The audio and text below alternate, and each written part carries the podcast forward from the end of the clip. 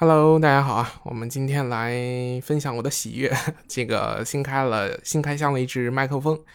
啊，这支麦克风呢是我斥巨资啊，目前我买过最贵的一支麦克风，也是目前买的呃第二贵的，也不算就是差不多价格的这个录音设备啊。另外一个就是我的声卡啊，这个阿波罗的 这个呃吞插，大概他们两个都属于一个价格的这个嗯这这产品。然后呢，我们今天来做一些对比啊，因为我想拿它做呃两只麦克风的评测嘛，就看它俩差一些价格，到底是声音有没有差那么多。现在你听到的这个声音来自于铁三角 AT 四零四零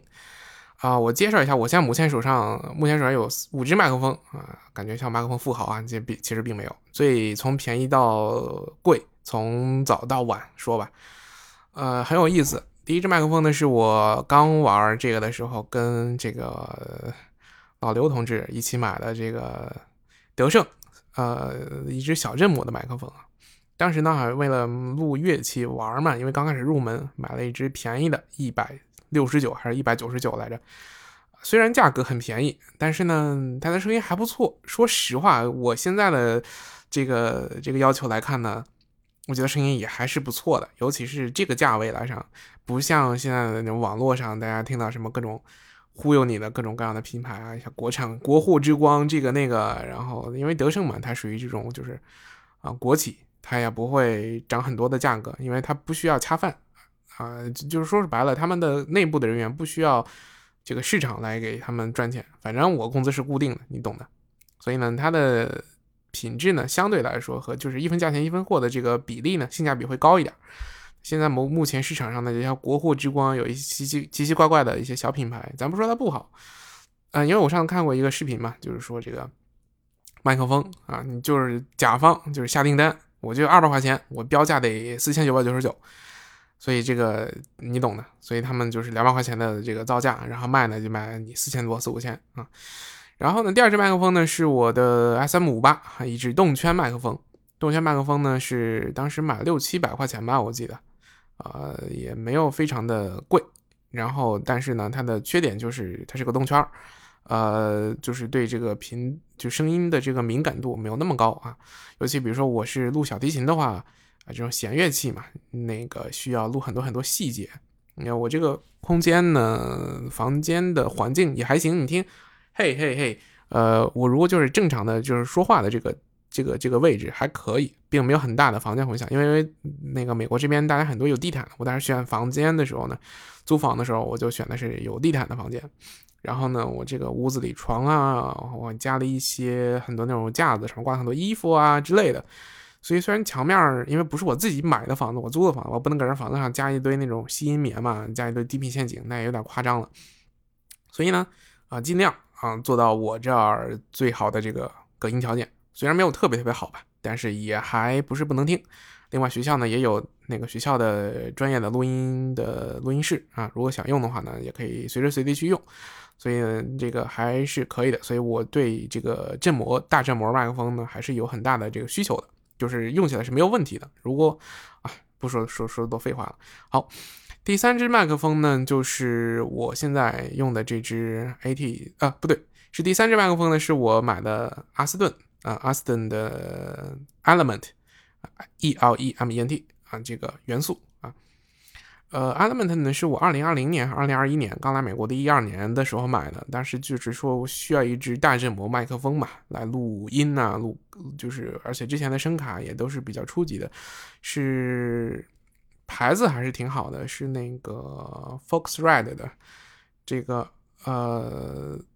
Solo，它只有一路入或者一路出，所以呢，但是就配合五八呀，有的时候推呀也有点费劲。然后呢，说哎呀，我想玩嘛，就买了一支新的麦克风，哎，又买了一个新的声卡，就是之前我有一直在用的呃 SSL 的二啊二进二出的这个，嗯，然后呢，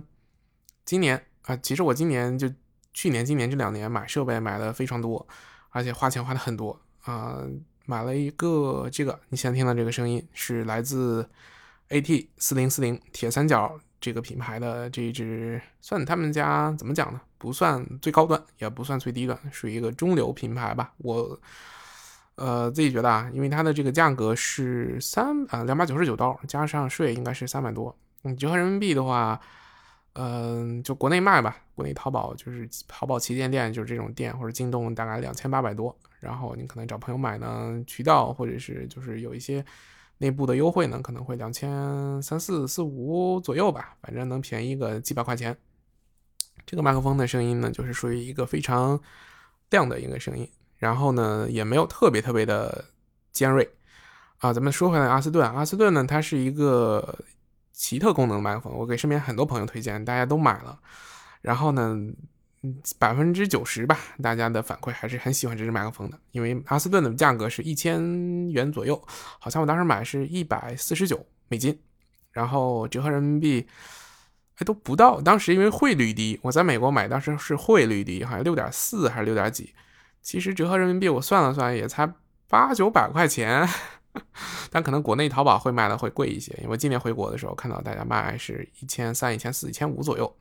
然后那怎么着你拿的话也得一千一、一千二吧。所以这个麦克风呢具有几大特点：第一，它的声音比较温暖，因为它具有履带麦克风的啊这个这个这个效果；第二呢，它具有大振膜麦克风的啊这个频响范围两二千到啊不二十到。二 K 二十 K 就是两二十赫兹到两万赫兹的这个响应这个范围，然后呢，第三呢，它具有大呃那个那个动圈麦克风的特点啊，它的这个对周围的这个噪音的拒绝能力还是很强的，呃，价格也不贵，然后它的声音很温暖，然后它它还有动就是电容麦克风的这种灵敏度，对声音的这种细节的捕捉也很多，反正比这种真正的传统的。像 S M 五八呀，像 S M 七 B 啊，或者是 S M 五七啊，这种啊，真正的就是呃最有名的吧，这有代表性的动圈麦还是要敏锐很多的。而且因为电容麦嘛，不难推，所以说我当时的跟我的 S S L 声卡一起买的。第四支麦克风就是这个 I T 四零四零，然后它也它是一支新型麦克风，新型指向，它有几个功能，第一个就是低切。啊，低切多少我不记得了，应该上面有写，但是看不见嘛，所以不知道后面有切多少。然后第二呢，它就是一个 PAD pad，呃，pad 呢是音量衰减，它好像是衰个十 dB 吧，如果我没记错的话。我们现在来试试看。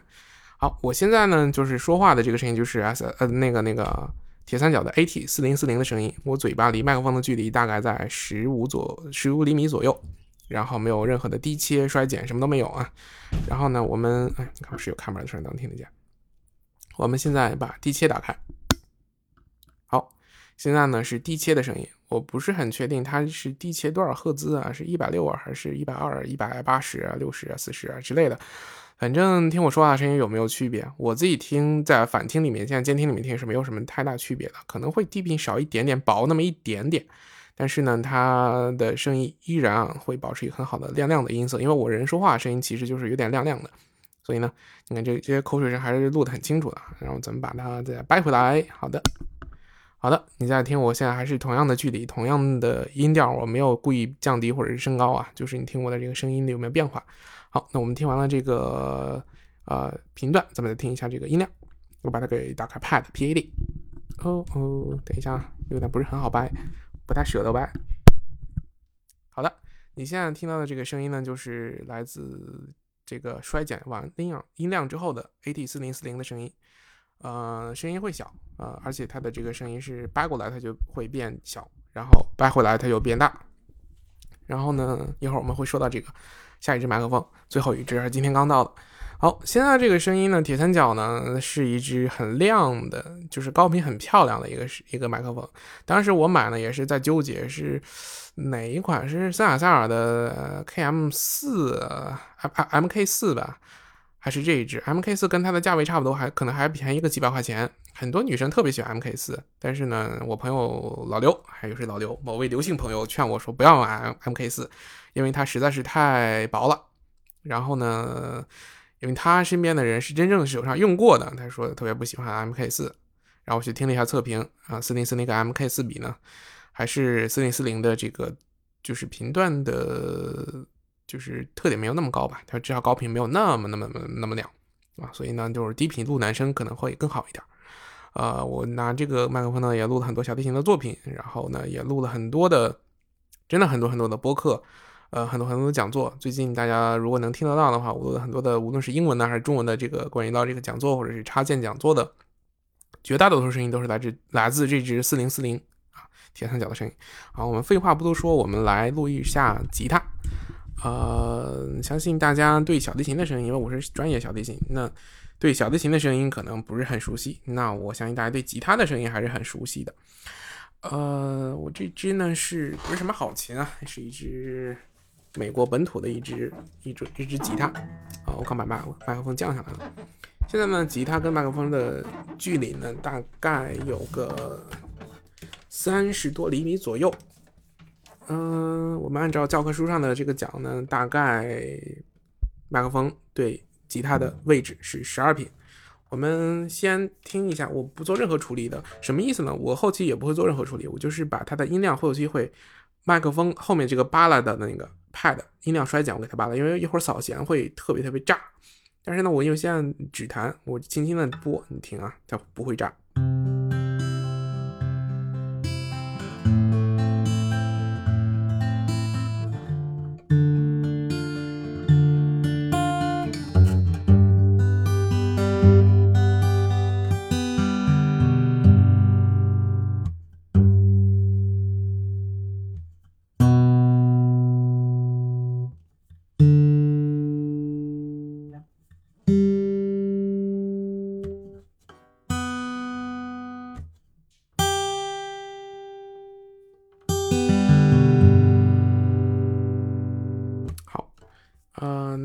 现在把它的这个麦克风的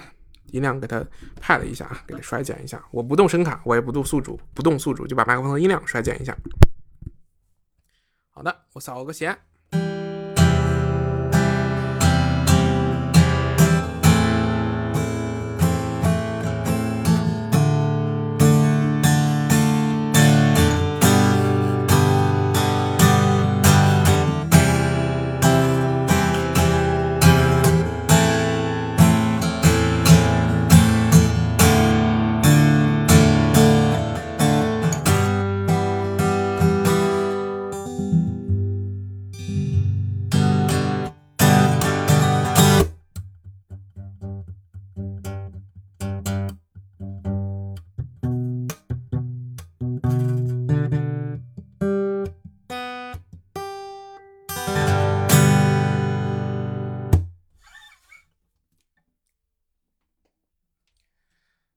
的，那我们废话了很多，我再给您掰回来。好的，我给你再掰回来。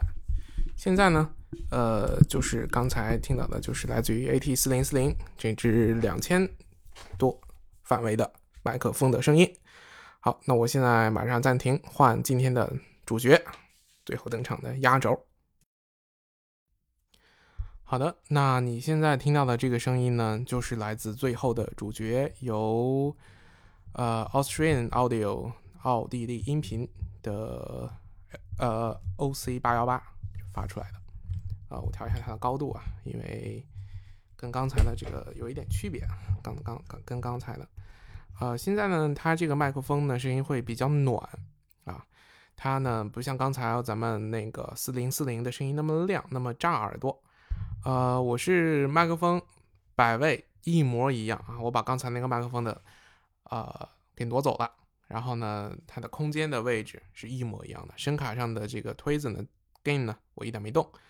啊，我只是刚才把换线电源关了，然后把这个拔下来，然后插到这个麦克风上。为了保证它两个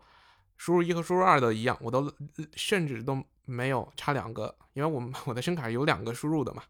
按理说，我可以就是省事儿的话，我就插两个麦克风嘛，一边一个，一个通道插一个，就是这个停了直接开那个完事儿。但是为了保证它。通道的一致性其实没有必要了，因为我懒得再扯根线，所以呢，现在你听到的这个声音就是来自于 Australian Audio 的这个 OC 八幺八，他们家应该旗舰款最贵的一款产品。这款麦克风的声音呢，我是用了大概几个小时吧，今天没有用很久，但是我发现它是有那种很丝滑的、很很暖，而且没有很很多做高频渲染的这么一个声音。刚才我们听到四零四零，我也很喜欢它的声音，也是那种亮亮的，也是那种就是让你觉得，嗯，就是抓耳朵一听，哎，很喜欢的那种声音。但是呢，我可能听那个听多了，哎，听这个，我觉得这种暖暖的声音呢，是我目前想要的一支麦克风的声音。然后我们简单介绍一下，如果你知道的这个麦克风的历史呢，你可以跳过这一趴，我们听后面。如果您不知道的，我简单介绍一下，这个麦克风呢是由 Australian Audio。的工厂制作的，它呢，之前这个 Australian Audio 呢是 AKG 的呃工厂，因为后来 AKG 二零一七年的时候被那个三星啊，就是著名鼎鼎大名鼎鼎的三星啊给收购了，所以呢，它后来的呃这个工厂就跑到墨西哥去了，好像是，反正就不在奥地利生产了，因为可能因为欧洲人嘛，这个时薪也高，然后这个人又少，然后这些人啊。就是一些大炮，就是老炮吧，一些大师，大炮，呃，反正都很厉害。然后呢，所以工资也很贵。我估计为了这个削减成本，而且又是三星嘛，他又不是专业做音频的，啊，所以他就把工厂给挪了。那挪了，这帮工程师人家可没走啊，那就把这帮人给裁员了。这帮之前做 AKG 的这帮老炮儿，这帮大师们，这帮 master 干嘛呢？那说我们不能。不活着呀，是吧？那就咱们自己成立一家自己的公司，叫叫什么叫 Audio 奥地利音频，英文叫 Australian Audio。嗯，它的这个麦克风的型号是叫 OC 八幺八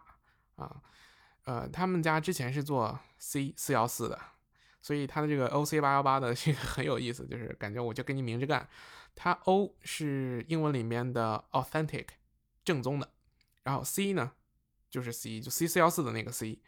然后人家他那个 AKG 不是四幺四嘛，那说那行，那我给你做一个更好的，我给你做成八幺八，所以它就是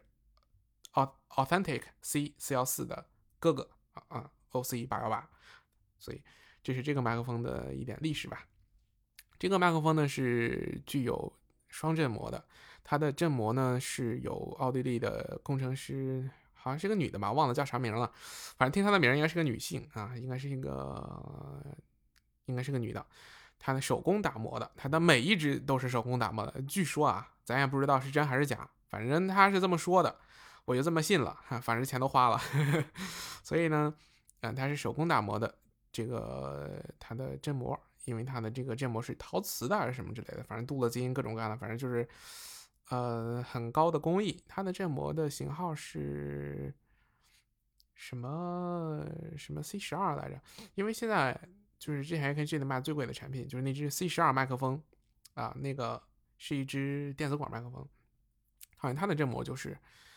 呃，不，它好像跟这个好像是一样的，它好像是就是名字是一样的，型号应该也是一样的，但那只麦克风卖十万人民币啊，这只麦克风卖一万多。嗯，这支麦克风呢，简单介绍一下它的布局。这支麦克风呢，长得特别特别复古，就是一个啊扁的长方形的，有 iPhone，就是从 iPhone，比如说如果你是 iPhone 十四 Pro Max 或者十五 Pro Max 的话，它的宽度跟 iPhone 差不太多。然后呢，它的长度呢是从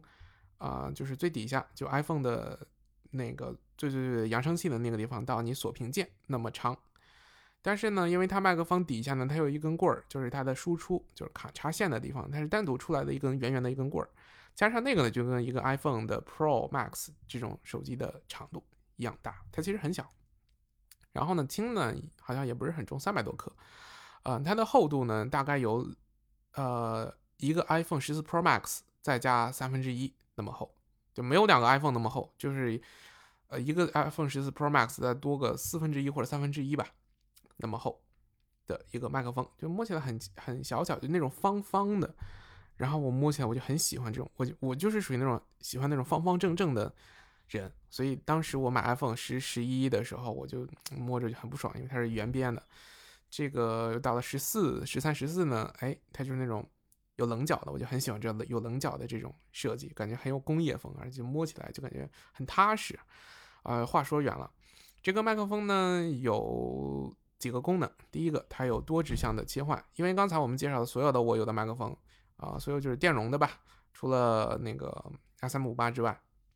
小阵模不说了，肯定只是那个新型指向。啊，阿斯顿 Element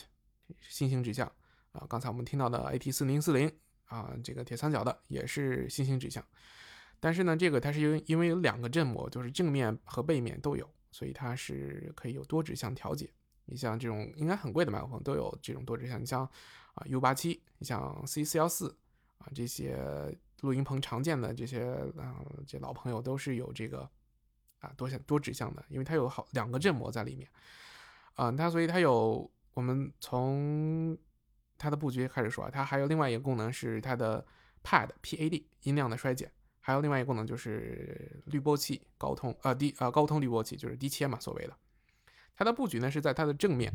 啊，有三条可以左右拨的波档，最啊最上面它的布局是最上面有一条最长的，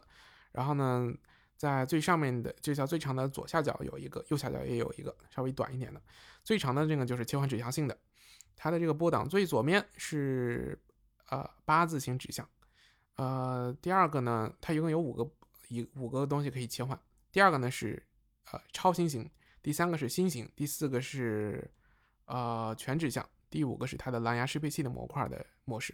咱们马上后稍后再继续解释。然后呢，它的左下角的那个啊，第一个是零 dB 的低切，就是什么都没有，就是不工作。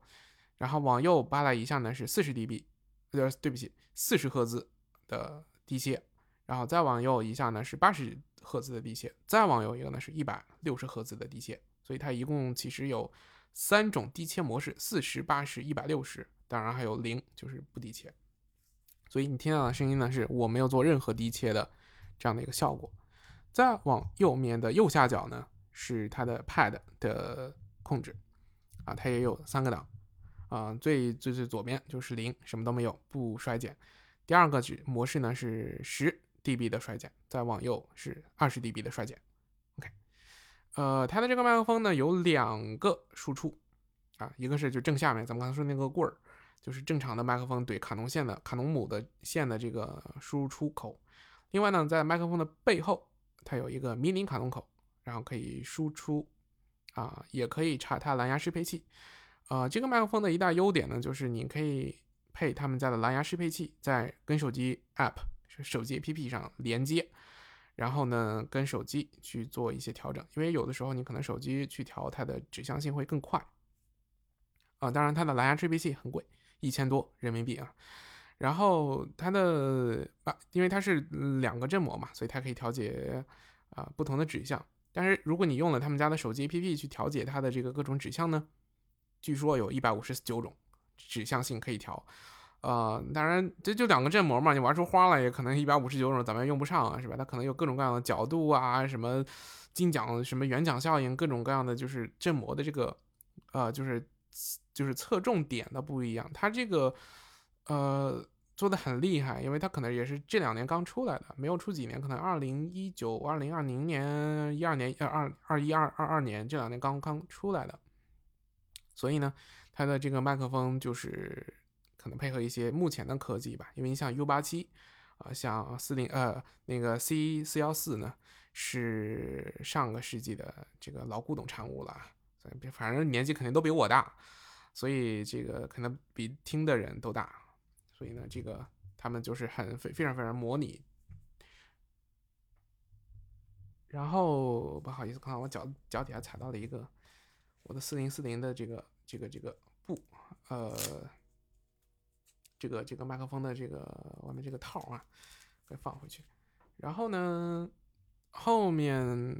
它的这个蓝牙适配器就可以调节它的各种各样的指向嘛，你不需要过来扒拉，而且你不需要呃去电脑软件的控制啊。这个麦克风呢还可以接那个迷你卡农线嘛，因为它买这个麦克风它那个箱子里自带了一个一根小线迷你卡农口，你可以拿第二个线怼到你的声卡上，作如作为第二路输入去用。所以这个麦克风你买的其实很值，你把它换过来，你想这么贵的声音，然后呢，这个品牌也是就是 AKG 的前身啊，然后呢，一支麦克风当两只麦克风使，你把它除以二就对了，因为这个麦克风它两个振膜可以分别控制，就正面的你先听到声音是它正面的振膜的声音，然后呢，它背面的那个振膜呢，你因为你插了背后的迷你卡通线嘛，它就是另外一路输入输出，所以你录音的时候，你想录一个立体声，是真正的立体声，之前呢，你得买两只麦克风摆在你的左右，然后呢，你去录音，它才能是真正立体声。但这个麦克风呢，你就把它插两根输出，然后呢，呃，建两个音轨在你的宿主里面，一个是输入一，一个是输入二。然后你就把你的麦克风呢，也是输入输入一输入二，然后把它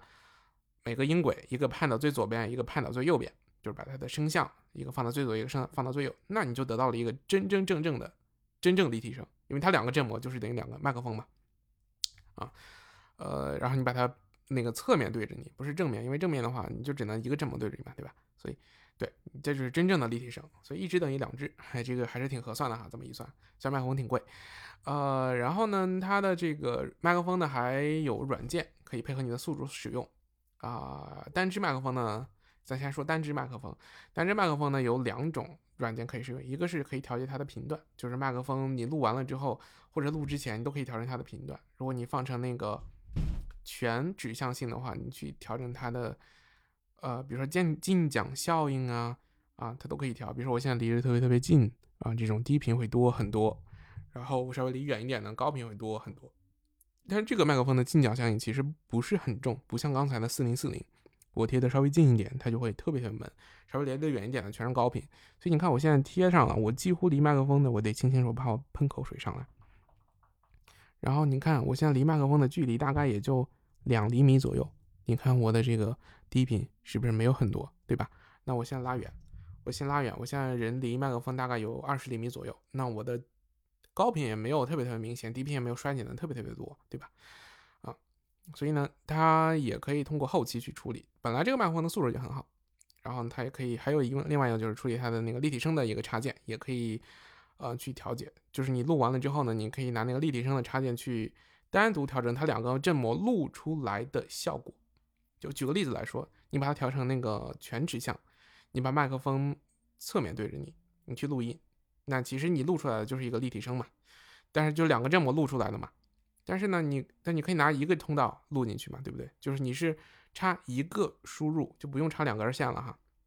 就是插一个输入，然后你把它调成的全指向模式，然后呢，你录完了之后呢，它进去的音频信号呢，它是被分开的，被分开了之后呢，你可以单独为它刚才的每一个振膜的角度啊、倾斜角度、音量各个方面去做一些调整。所以这个是很有意思的一种调整模式，在音速主里面可以去调。然后咱们最后来听听这个麦克风的声音的变化。你现在听到的这个声音呢，是我放到心形指向啊的这个声音。这个麦克风呢，它自带了一个防风海绵、防喷海绵。其实我很讨厌海绵，它会减少很多高频。然后，那我们套上试试吧。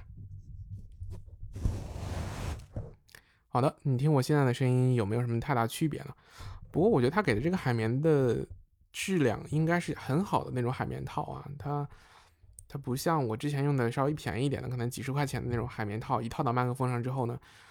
嗯，就会减少很多的极低频，就听起来就特别特别闷。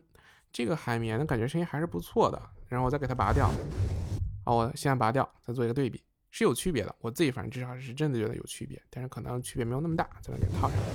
好。现在就是感觉有一点点闷闷的声音，对吧？还是还是会，总之还是会吸收一些这个频段的。那我还是给它拔掉吧。好的，现在就拔掉了。呃，它我不知道它有没有这个麦克风的支架，不是支架，那个那个叫什么呀？就是防防喷罩。它如果没有的话，就自己给它配一个，配一个第三方的。然后呢，我现在开始从最最最最左边开始扒了。我们先去八字形。好，好，好，现在你听到的是八字形的指向的声音。那我把我自己转过来。好的，我现在是转到我的麦克风的背后，啊，麦麦克风的背后，我转转转转转转转转转。好，现在是现在是九十度，我跟麦克风，我是在它的正侧面去跟你讲话。我现在转转转转转转转转转，有有有有有有一下，好像太近了。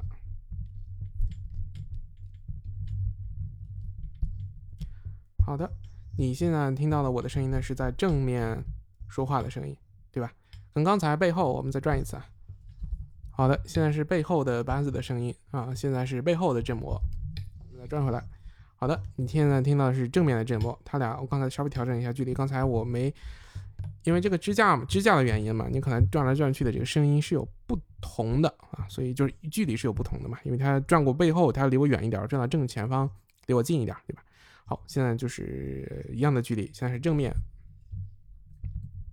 好的，现在是。一样的距离，现在是侧面啊，我再转讲一下角度，对着正正正正正后面。好的，现在就是它的后面的声音。好，现在呢就是它侧面的声音，侧面声音拒绝的这个能力，我觉得还是不错的。就是如果你侧面有人说话的话，它不会录到很多很多，但是距离很近啊，我现在距离大概离它也就不到五厘米啊，像不到五厘米啊。现在转回来，哎，现在呢就转回来了，你听到的就是它这个八字指向的声音。好，我们开始往右走到。第二个，好，第二个指向一二三四，一二三四，上面写的叫 hypercardiate。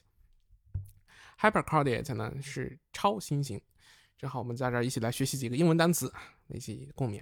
第一个，在这个麦克风的指向里面，指向性啊，咱们就说这几个单词指向性。第一个八字指向叫 figure eight，figure eight，figure 减 eight 啊，这边是一个小连字符。figure 呢，f i g e r，就是所谓的 figure。Eight 就是数字八，one two three four five seven seven five eight，sorry，five six seven eight 的 eight，然后呢，它叫 figure eight，八字指向，跟咱们中文的翻译没有区别啊，很像。然后呢，心形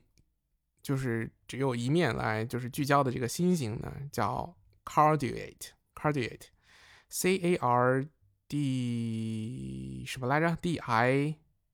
cardiate。啊，忘忘记了怎么拼了，反正你听到这个 cardiate，c a c r 开头的，肯定就是心形指向。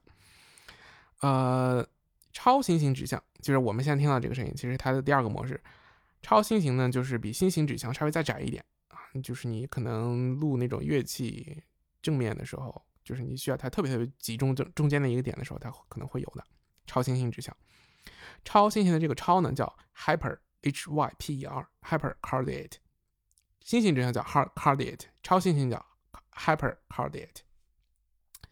所以这件是超新星指向。我现在稍微左右晃一晃，晃一晃，晃一晃，你听到我声音就会失焦了，对吧？我现在声音不在正中间了。好，我回来正正中间，我再往右走走走，又失焦了。对，所以它的这个特别特别窄。如果你不在它的正中间的话，它特别容易就把边上的声音给拒绝掉。那我们听第三个声音。好的，你现在听到啊，它这个就有点慢。你先听到的就是它的心形的，我现在左右晃，跟刚才那个呃超新型的这个晃的幅度是一样的啊。但你看我现在就没有失焦，对吧？感觉还是在侧边一点啊，但是没有没有没有声音就虚到不行，就我声音没有失焦。哎，我现在晃的幅度甚至更大了。哎，你听到的声音还是还是在它这个拾取范围内的。然后呢，我转到背后，咱们再听它背后的这个声音怎么样啊？好的，你现在听到的是我在这支 A 呃 OC 八幺八背后的振膜的声音啊，应该是你听到的我所有的声音都是来自房间墙壁的反射啊的声音。好，我再转转转转到九十度，现在呢，你听到的是它九十度的声音，听它是它侧面的九十度的声音。我再转转转转转回来。好的，你现在听到的是它正面正面的声音。然后没有任何的角度的问题。好，你现在听到就是关于这个呃心形指向，咱们再跑到最后面看到超新星指向。说错了啊，不是超新星指向，是它的全指向。现在你在麦克风的周围一圈说话呢，啊，它的声音是没有区别的，因为我是坐在这儿嘛，我人懒得动，所以我可能绕不到最最完全一模一样的这个位置。但是你看我现在。我现在是在它的侧面说话，然后我现在转到它的背面，然后我现在又转到它的侧面，我现在又转到它的正面，现在是正面，现在是九十度，现在是九十度，现在九十度，现在是一百八十度，背面的这个声音，OK，那现在是九十度，现在九十度，现在是一百八十度，一百八十度，嗯，它的这个麦克风有一点特点，不能说缺点，也不能是优点，它呢切换，无论是切换呃这个 pad，就是音量衰减。或者是说切换它的这个就是指向性，它是一个渐变的过程。像刚才我扒拉的呃四零四零呢，它是扒拉一下，嘚儿它就下去了，就音量说减就减。这个低切说切就切，就是迅速的，就一下子它电路就过去了。这个呢，它是慢慢，吁，你可能需要个一两秒、两三秒钟，它才慢慢的、慢慢的就是过渡过去啊。它肯定不可能说我做不到刚才就是其他麦克风那种特点。我觉得它可能是它自己的一些独特的机制，可能是对麦克风的振膜或者对它内部元器件的保护。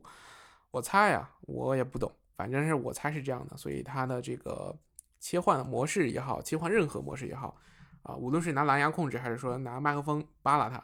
都是需要一点时间的。那我们扒拉到最后一个蓝牙模块，啊，如果现在扒拉到蓝牙模块呢，我因为我没有蓝牙控制器，所以没有任何用啊。但是呢，它。应该也是会停在这个全指向的这个模式上，不会变的啊。因为你切换到蓝牙模块之后呢，它就会停着停在多指向上，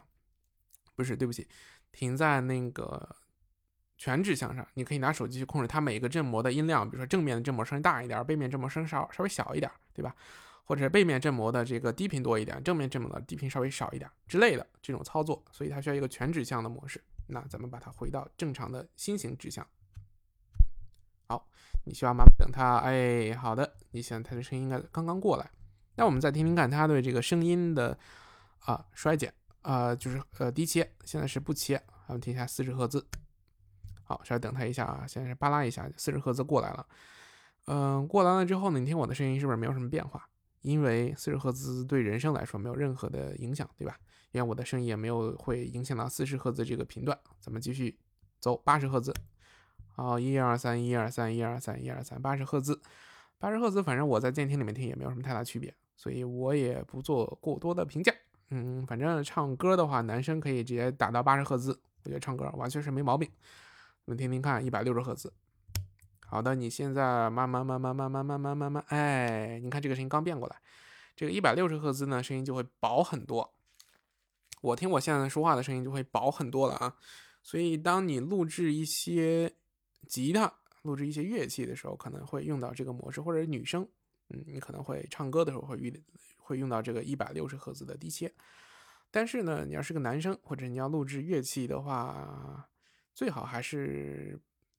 少开一点低切比较好，要不然的话你的频段会缺失。那你麦克风前期缺失了，你后期再补它也补不上来，对不对？所以就等于说这个巧妇无米，巧妇无味。巧妇难做无米之炊，不是，呸，我的我这中文中文，哎呀，也都忘得差不多了，就不要嘲笑我了。好，那我咱们咱们再掰回来，掰到零。好，一二三，好，八十四十零，好，咱们现在就正常回来了。嗯，然后咱们听一下它的这个 pad 音量的变化，也是一样，咱们先扒拉到负十 dB。好，现在一二三，一二三，一二三，一二三，一二三，一二三，一二三，一二三，一二三，一二三，我人没有动啊。你看它现在的声音才从正常的音量衰减到负十 dB，它需要大概两三秒、一两秒的时间慢慢衰。咱们继续走，走到负二十 dB。好的，一二三，一二三，一二三，一二三，一二三，一二三，一二三，一二三，一二三，一二三，一二三，一二三，一二三。好的，你现在听到的这个音量呢，就是这个麦克风衰减了负二十 dB 的这个 pad PAD。嗯，这个可能在录那些大声压乐器的时候比较有用，比如说像 drum set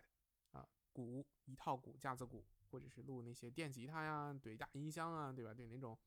大的那个电子管的音箱的时候，管箱的时候，那个是可以用的。好，咱们给它扒拉回来。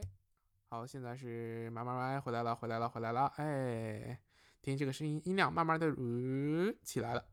对，现在呢就是这个麦克风的声音啊，我们是心形模式。一会儿我会测试一下它的这个，呃，立体声的模式。回头我有机会吧，我今天就不录了。回头有机会单独再出一期它的这个麦克风的立体声模式来听听看。它两前后两个振膜，我们可以去控制它。然后，哎呦呦呦！然后呢，我们现在来同样的工作，咱们听一下它的吉他啊，木吉他的声音是什么样的？啊，我们也是同样的距离啊，也是大概三十厘米左右吧。琴呢？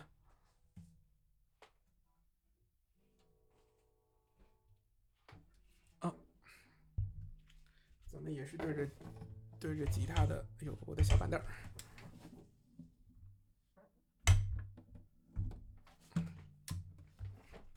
也是对着吉他的十二品的位置，然后我把吉他的呃，把麦克风的高度稍微降低一点，对着吉他，而不是对着我的人。好的，我们对着十二品，现在什么都没有开，我们听听看。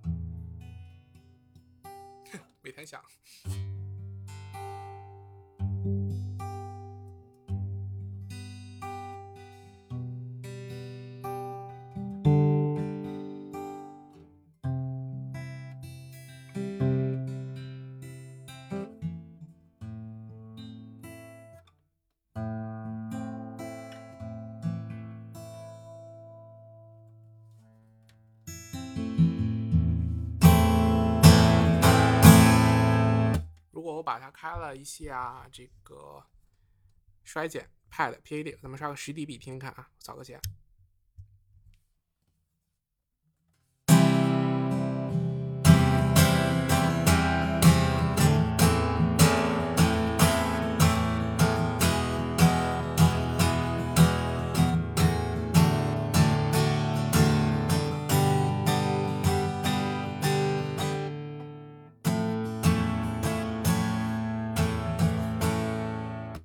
我们刷个二十 dB 看看啊。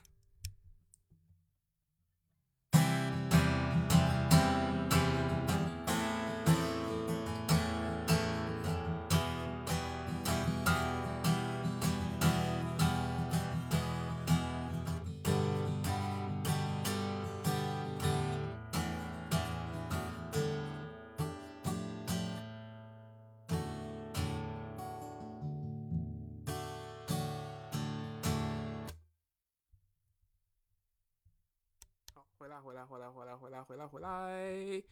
好的，那我们把它刷个四十 D 四十赫兹的低切。好的，然后呢，听听看啊。哦，不是四十，四十的四十好像对吉他没什么用，咱们直接八十，八十和一百六听听看区别。看分解。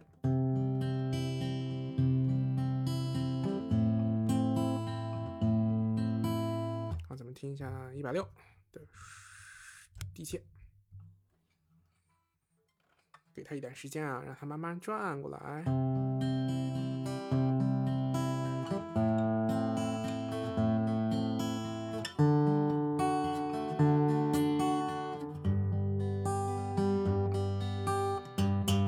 然后使劲拨我的 G 呃这个六弦，这个 E 弦。无论是拿肉拨的多一点，厚一点，还是拿这样 biang biang biang 的声音，它的低频都是还是感觉 OK 的。我给它再扒拉回来，呃，好的，咱们切个八十，再听一下，再对比一下，听清啊，拨 G 弦，拨个 G 和弦。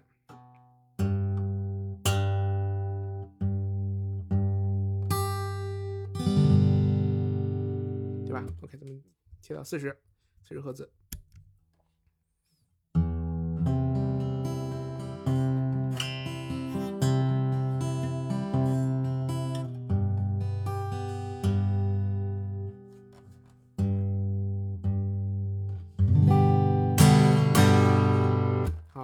切到零。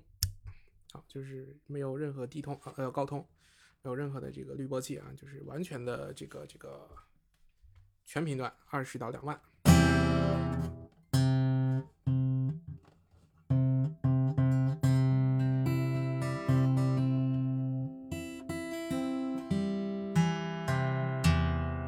好，咱们听一下 G 和弦。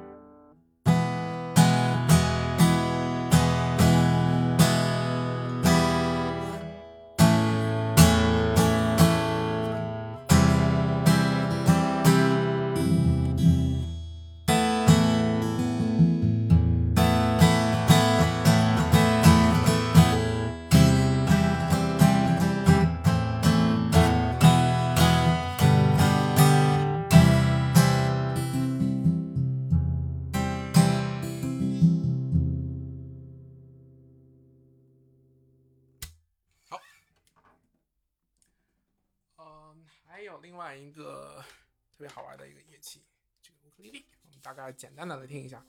这种尼龙弦的声音跟这个钢弦又不太一样了。你看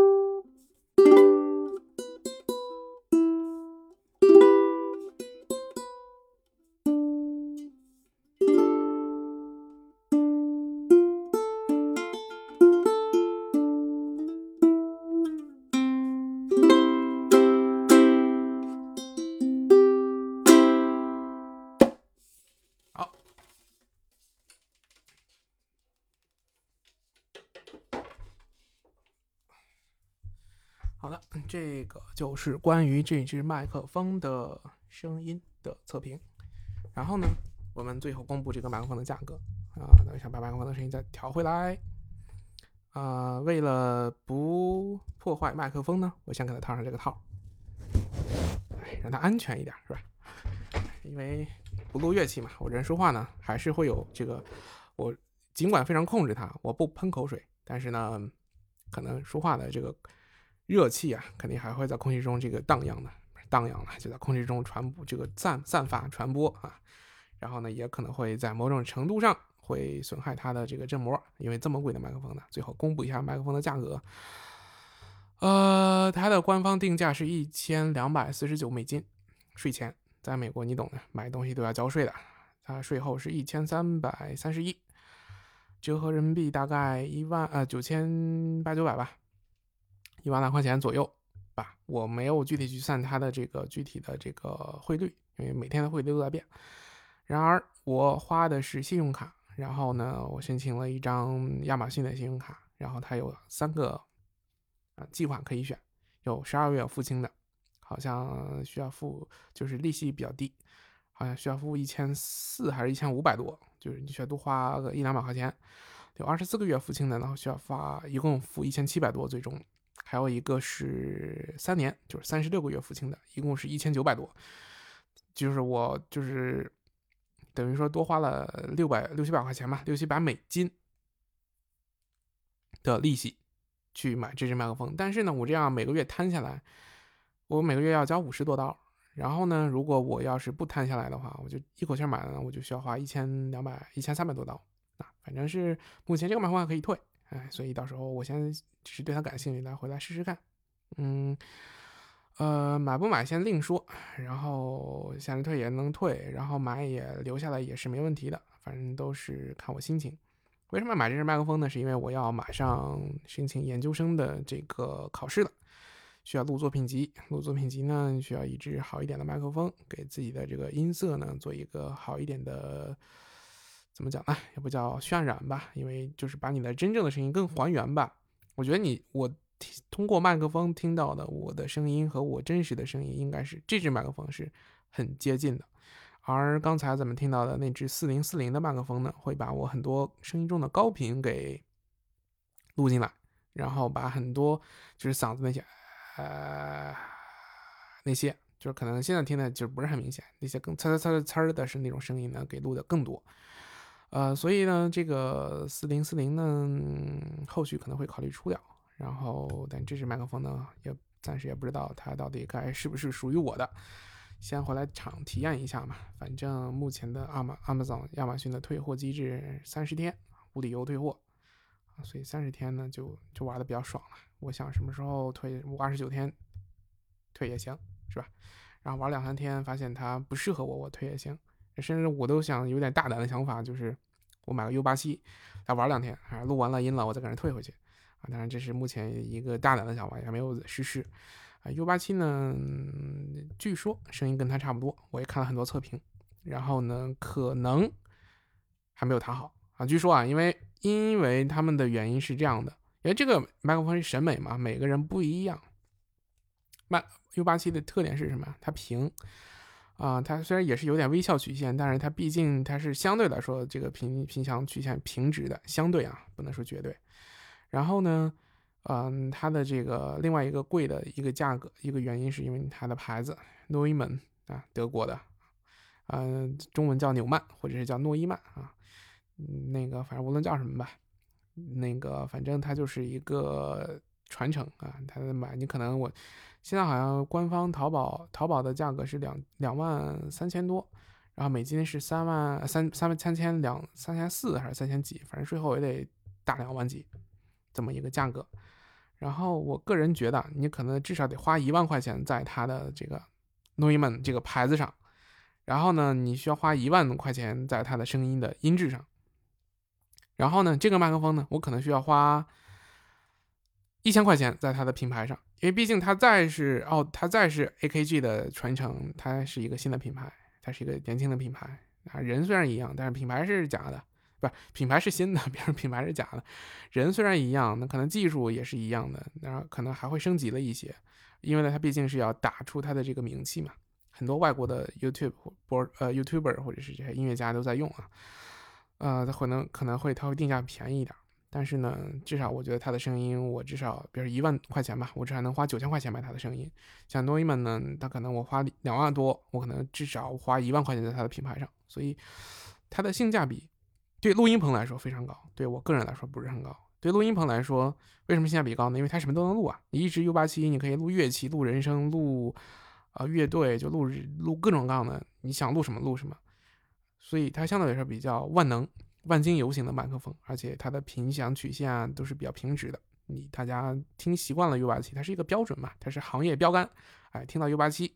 啊，你就知道，你说啊，我这个曲子用什么什么乐器、什么乐麦克风录的 U 八七啊，大家都都知道什么声，就完全不需要去呃解释什么。所以 U 八七就是这么一个神的存在。所以你可能花一万块钱在它品牌上啊。然后呢，再加上他的传承啊，他获各种各样格莱美大奖啊的这些音乐家们都用 U 八七，陈奕迅是吧？出了一张专辑，陈奕迅喜欢 U 八七到什么程度？他陈奕迅出了一张专辑就叫 U 八七，所以它是那种比较复复古的、比较那种嗯平直的一个麦克风啊。那所以呢，后来我说嘛，我有个大胆的想法，我想去试试 U 八七，的，反正可以退嘛。但是呢，我又懒得折腾，我想不然回头什么时候有钱了，就那个赚钱了，工作了，就买一只嘛。反正如果赚钱了的话，三千多刀应该不是什么大问题，大不了少吃点好吃的，少玩点好玩的，也没什么好玩的。反正就是少吃点好吃的吧，省一省就能省出来一只 U 八七。那目前上学嘛，就没有办法了。所以，OK 了，我已经说了很久了，我觉得这个没有人听得下来这个测评，那就这么着吧。反正现在你记得住，现在你听到的声音就是由 OC 八幺八 Audio 奥地利音频 Australian Audio 出来的，由新型指向，没有任何的衰减，没有任何这个音量衰减的声音出来的声音。好，那我们回头再聊，拜拜。